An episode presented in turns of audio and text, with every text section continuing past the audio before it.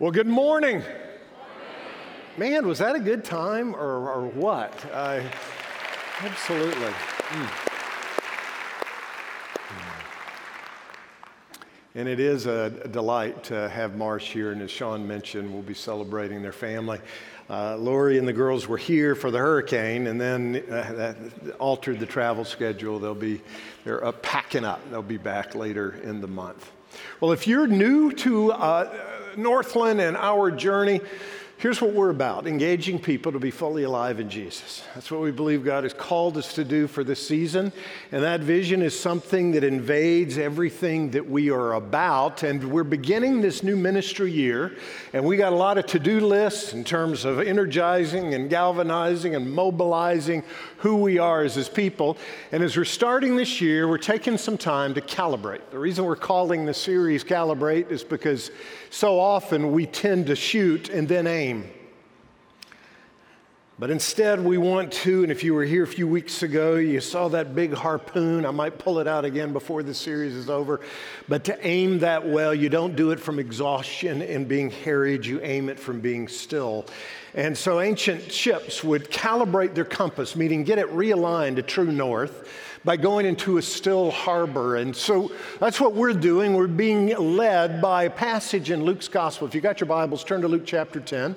If you don't have your Bible with you, you can look on the screens. If you don't own a Bible, by the way, pick one up as our gift out in the foyer afterwards at our welcome desk. In Luke chapter 10, starting with verse 38, we see an instance in Jesus' life that Luke the physician carefully recorded. Mary and Martha and their brother Lazarus were good friends of Jesus. This might have been when they first were starting their, their friendship.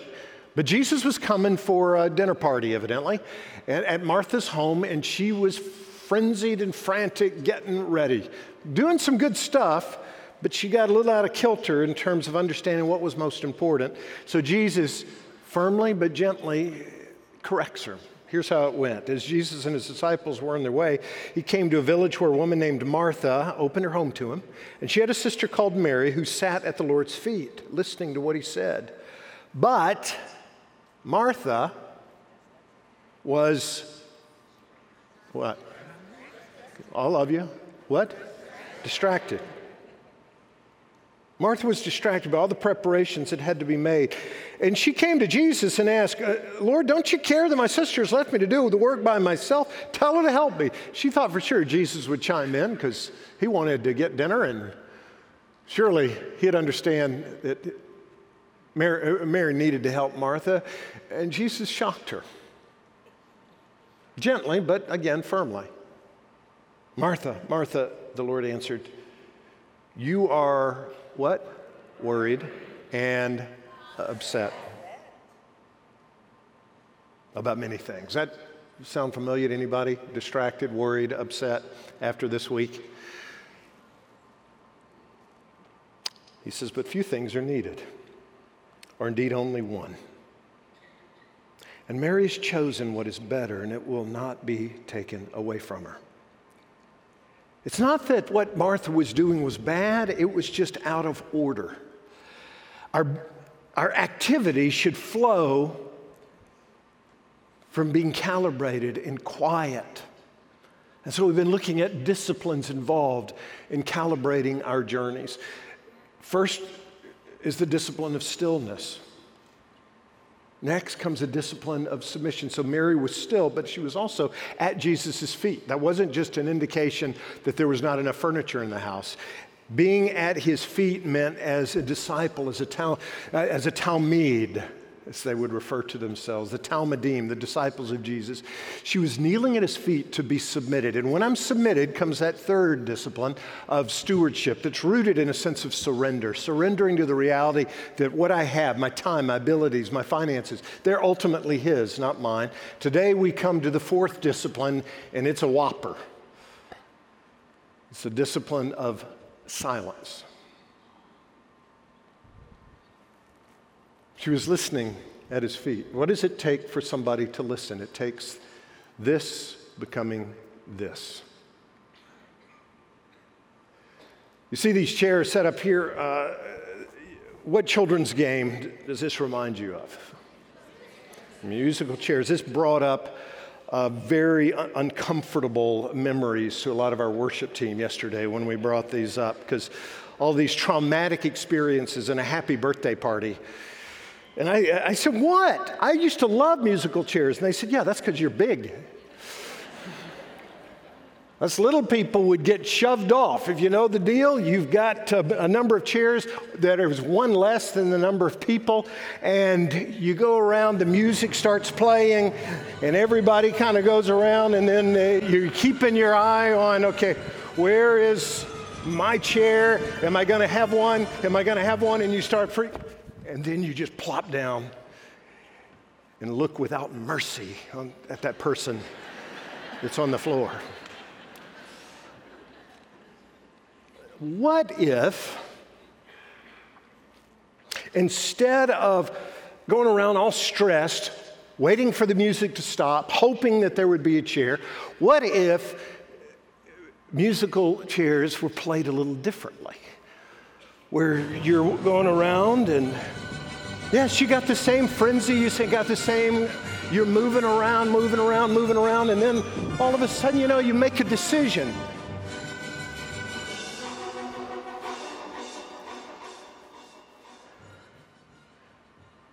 and you sit down. And what was the difference? Somebody said last night, you cheated. Um,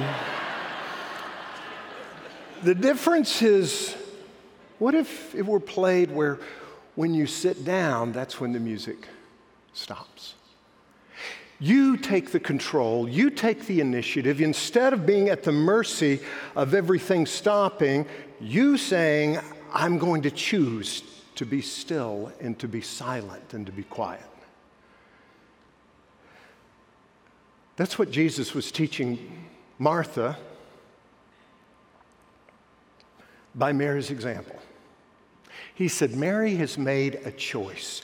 And the choice was what we experience in our everyday lives. We've got the noises, we've got the to do lists, we've got all this stuff that's pressing, and the frenzy we, rises, and we start kind of getting a little bit frantic.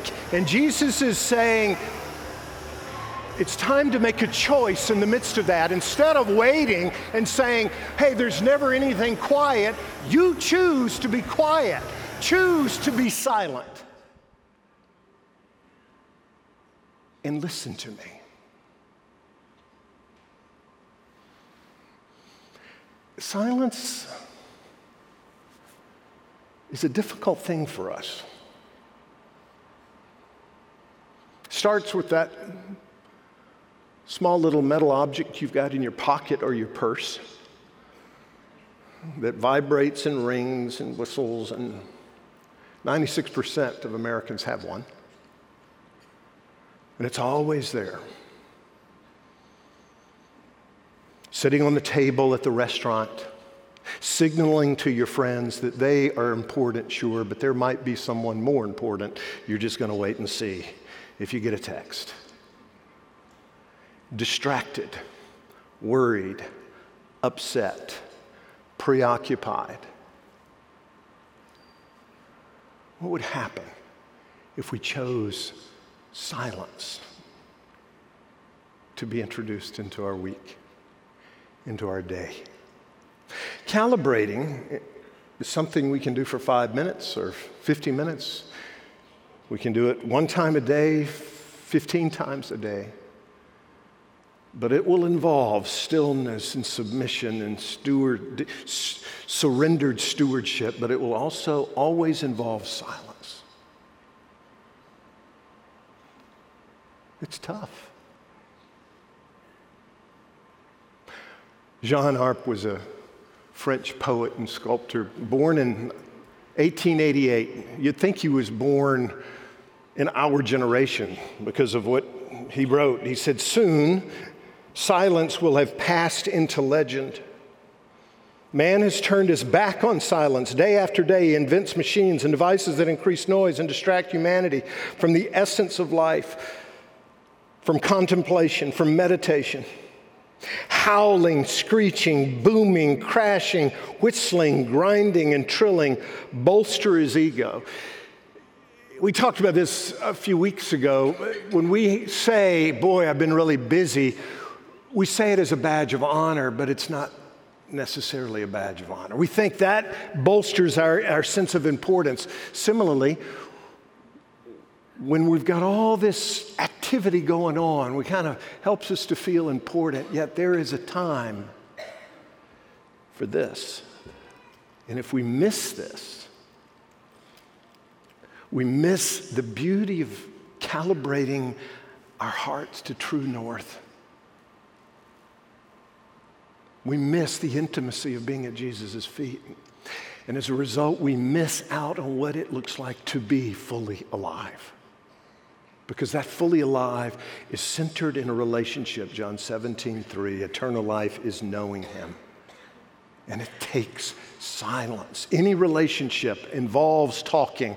And we've been talking about talking, even submission.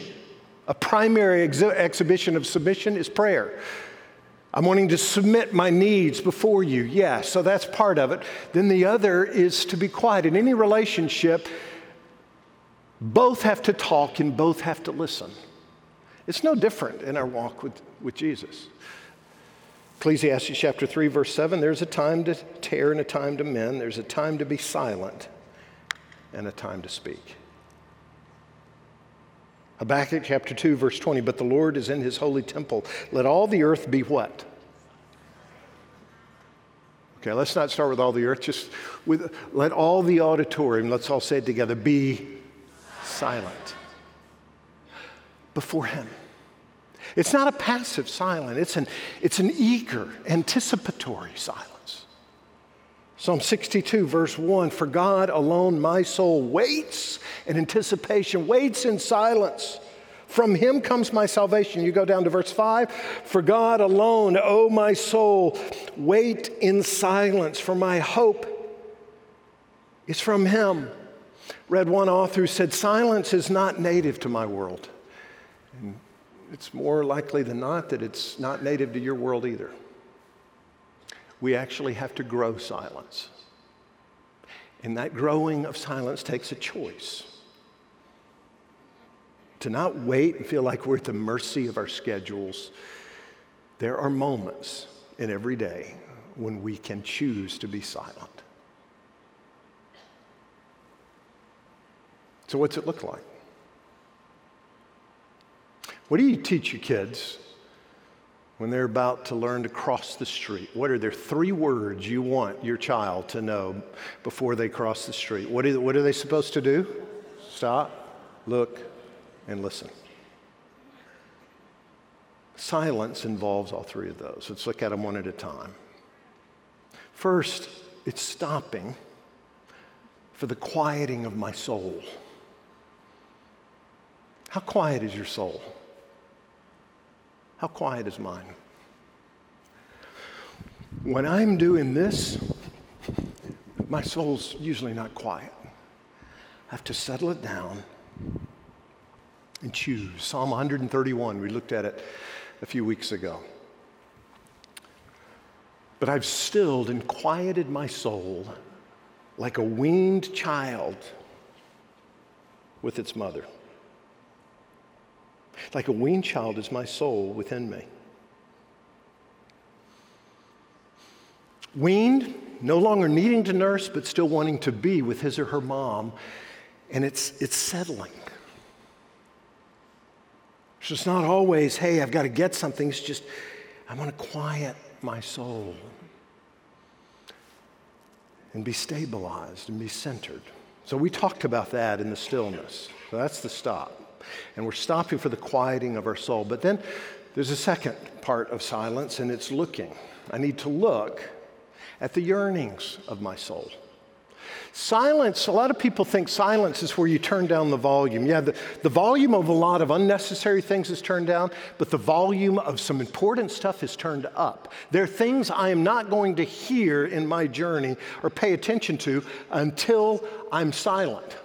And so often we avoid those moments. This past week, every one of us had some imposed silence in one way, shape, or form because of the hurricane and all the news of it and uh, it, it taking so long to get here and things were canceled. Did I use that time? Did you? I did, and partially just because the accountability is I'm preaching through this stuff. So I gotta, I've got to practice it a little bit. And it's in that quiet that you face up to things that can be encouraging and also disturbing and things that are clarifying. Which is why a lot of us avoid silence, because you start, all the superficial volume goes down, and the important stuff, that volume goes up. And sometimes it's haunting because we're unsettled and we don't know which direction to go. Musicians talk about this. Alanis Morissette years ago uh, in a song said, uh, Why are you so petrified of silence? One of the reasons that we are is because the big questions surface then, questions that we, we don't know the answers to, yearnings that, that we're not sure that we can place or categorize. 21 Pilots is a band, some guys are followers of Jesus, wrote a, a brilliant song called Car Radio. Only 230 other 230 million other people have seen the YouTube video, by the way, but here's some of the lyrics to Car Radio. He says, Somebody stole my car radio, and now I just sit in silence. Sometimes quiet is violent, and I find it hard to hide it.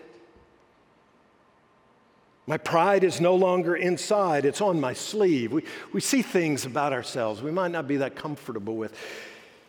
I'm forced to deal with what I feel, and there's no distraction to mask what is real. I got to grapple with what's real. I can't just keep going through the motions and the fabrication, fabrications of, of reality. I have to deal with what, what really is. He says, I find over the course of our human existence, one thing consists of consistency and it's that we're all battling fear. Oh, dear, I don't know if we know why we're here. That's a question that comes up in silence, and it's haunting. Oh, my, too deep. Please stop thinking. I liked it better when my car had sound. Have you ever noticed? It's everywhere, it's in elevators. We're never silent. It's In, you go shopping in some of these outdoor shopping areas, the rocks have music in them because we're uncomfortable with the silence. He says it's faith and there's sleep. Okay, I got one or the other. We need to pick one, please, because faith is to be awake. And to be awake is for us to think. And for us to think is to be alive. Because somebody stole my car radio and now I just sit in silence. And now I just sit in silence. This, what happens here is what I call procrastination of the soul. We put off the big questions. We stay distracted when we choose to be still we have to pay attention to our heart beating and our yearnings. What is it that you want from Jesus? Want from life? Uh, Psalm 37 4 says, Delight yourself in the Lord, and He'll give you the desires of your heart. Do I know what the desires of my heart are? Do you? I don't discover the desires of my heart in, in the rat race. I discover when I quiet and still and silence myself. And I listen. You know those longings we've looked at several times as we unpack our, our, our vision? Where every human being has these longings. And what Jesus was doing with the woman at the well is he was saying, you're thirsty, and what you're thirsty for are some of these things, and you're only going to get them from me. We tend to want to think, you know what, my significance can come from this, this, and this if I can only get the right job, and if I only get the right popularity. And, and, and we have all of these things that we are, think will achieve that.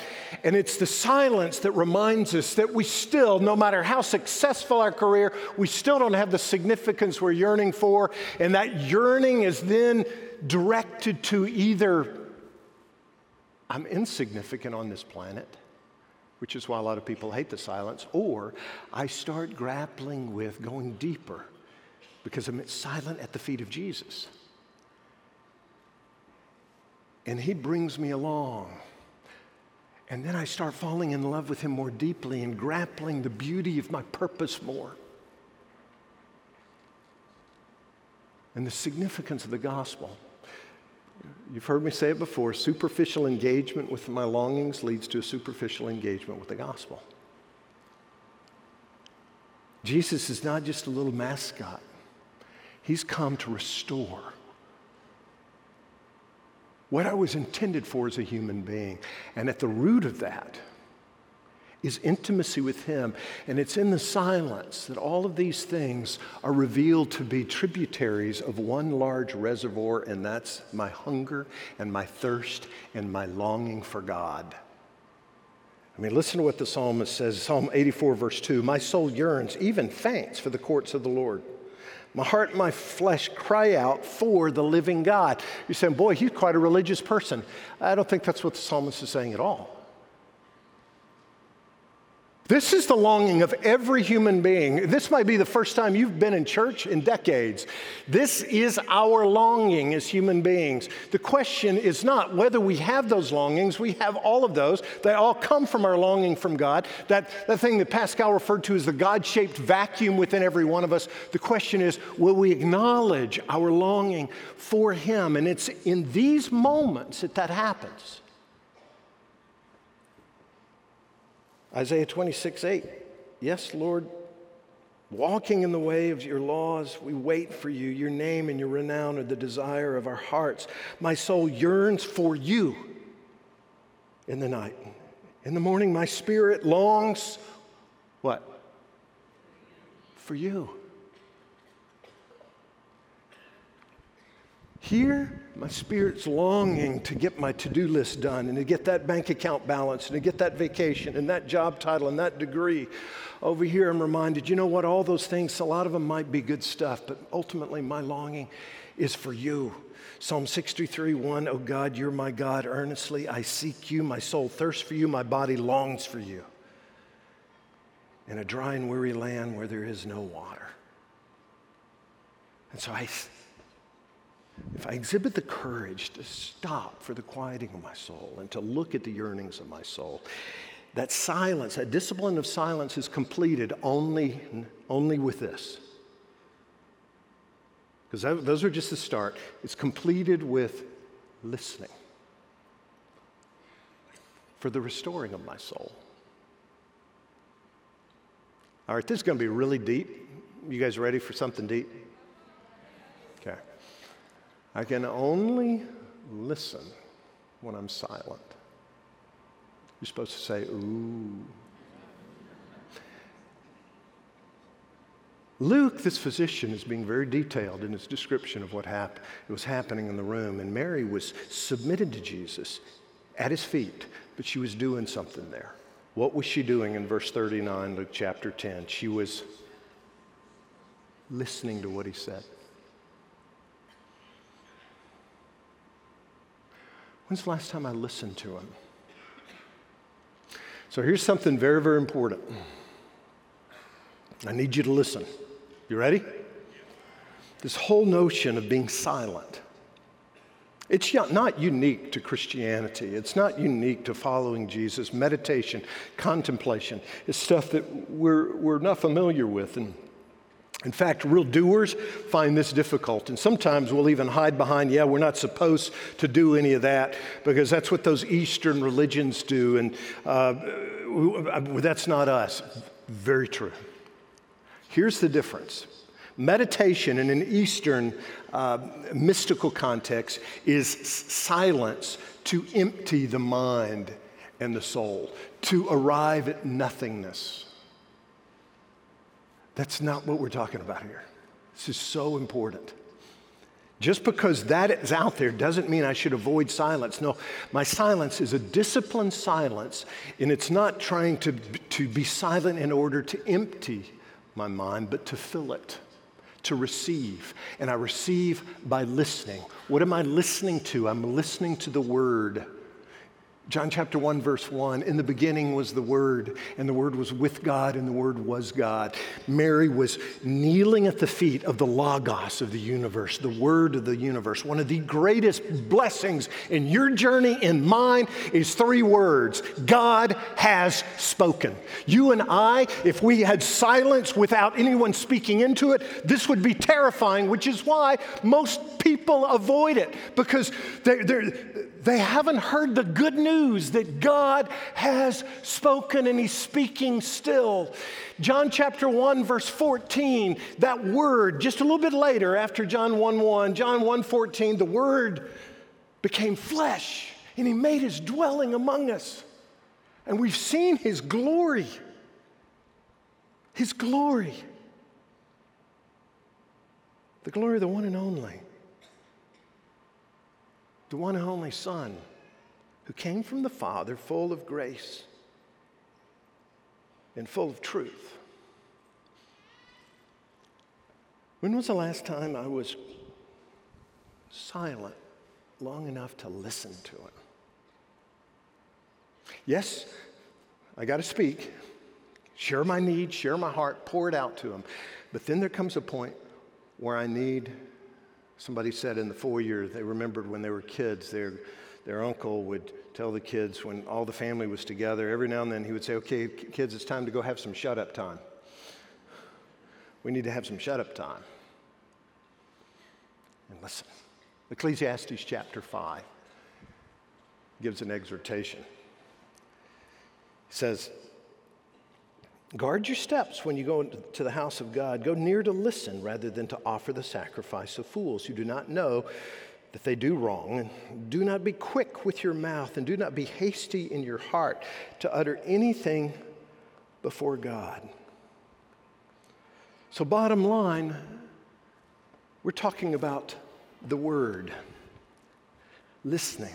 So, my silence needs to be filled with the Word, the written Word, not studying for religious reasons, but studying it to have God speak to me. God has spoken. The, the living Word, which is Jesus and intimacy with Him, the revelatory Word of Him speaking through creation, through conscience, through my community, taking time to listen. Don't you miss His voice?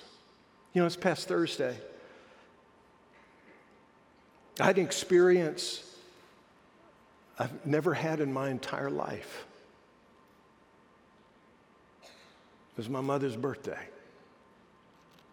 Many of you know she went home to be with Jesus in January. Godly woman.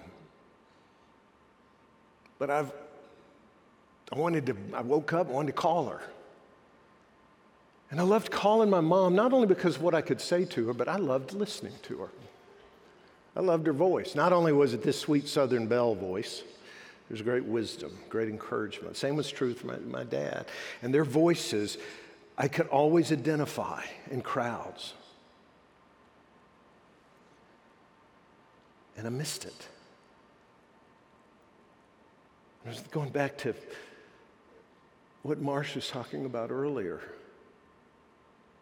Abba.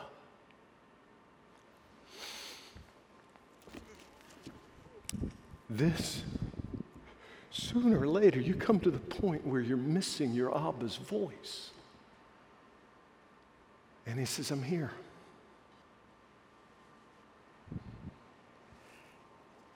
Let's talk. And it's something that's not passive, but active. There's a waiting. Psalm 27 talks about waiting on Him. Listen, verse 14 wait for the Lord, be strong and take heart, and wait for the Lord. Psalm 37, verse 7 be still before the Lord and wait patiently for Him. Wait for Him. Right here. Wait for Him. I don't know if you've ever driven west from Washington, D.C., but if you head west toward the Allegheny Mountains, you'll come to a 13,000 square foot, or uh, square mile area parts of Virginia and West Virginia and a little bit of Maryland. And it's called the Radio Quiet Zone. You guys ever, ever been there? Ever heard of it? No cell phone coverage. Now, you can have a cell phone, but it's only going to operate with Wi Fi. There are no radio signals. It's a cell phone free zone. And it's f- because of a radio telescope, really sensitive one. So they have the silence there. So people that grow up there, they are never talking on cell phones because there's no cell signals. You can only be online in a Wi Fi context. And the reason they do that is to guard this delicate telescope. What I am called to do, and when you're about to, we're about to commission you out of here, and I'll commission you to go and make sure you have a rhythm in your life to stop to look, to listen, to step out of this for a while and, and sit at his feet and have some silence, not to protect a powerful telescope, but to fuel your heart. He's got stuff to say to you. Will I listen? Will you? So we're going to give you four minutes. We've packed in a lot in this service. We're going to ask you to hang in there for four more minutes. Don't check the cell phone. Just be quiet. Marsha's going to sing over you. You can pay attention to these words. You might want to get your word out, your Bible. Go to the Psalms, go to the Gospel of John. I, don't know, or, or just listen but you're listening for Him. You're being silent for Him. You're waiting patiently, as the psalmist says, earnestly. Let me pray for you. Jesus, these next four minutes could be incredibly significant if we would only listen to what your Spirit is wanting to say to us. So, Word of God, speak. Speak to us as individuals, speak into us as a community.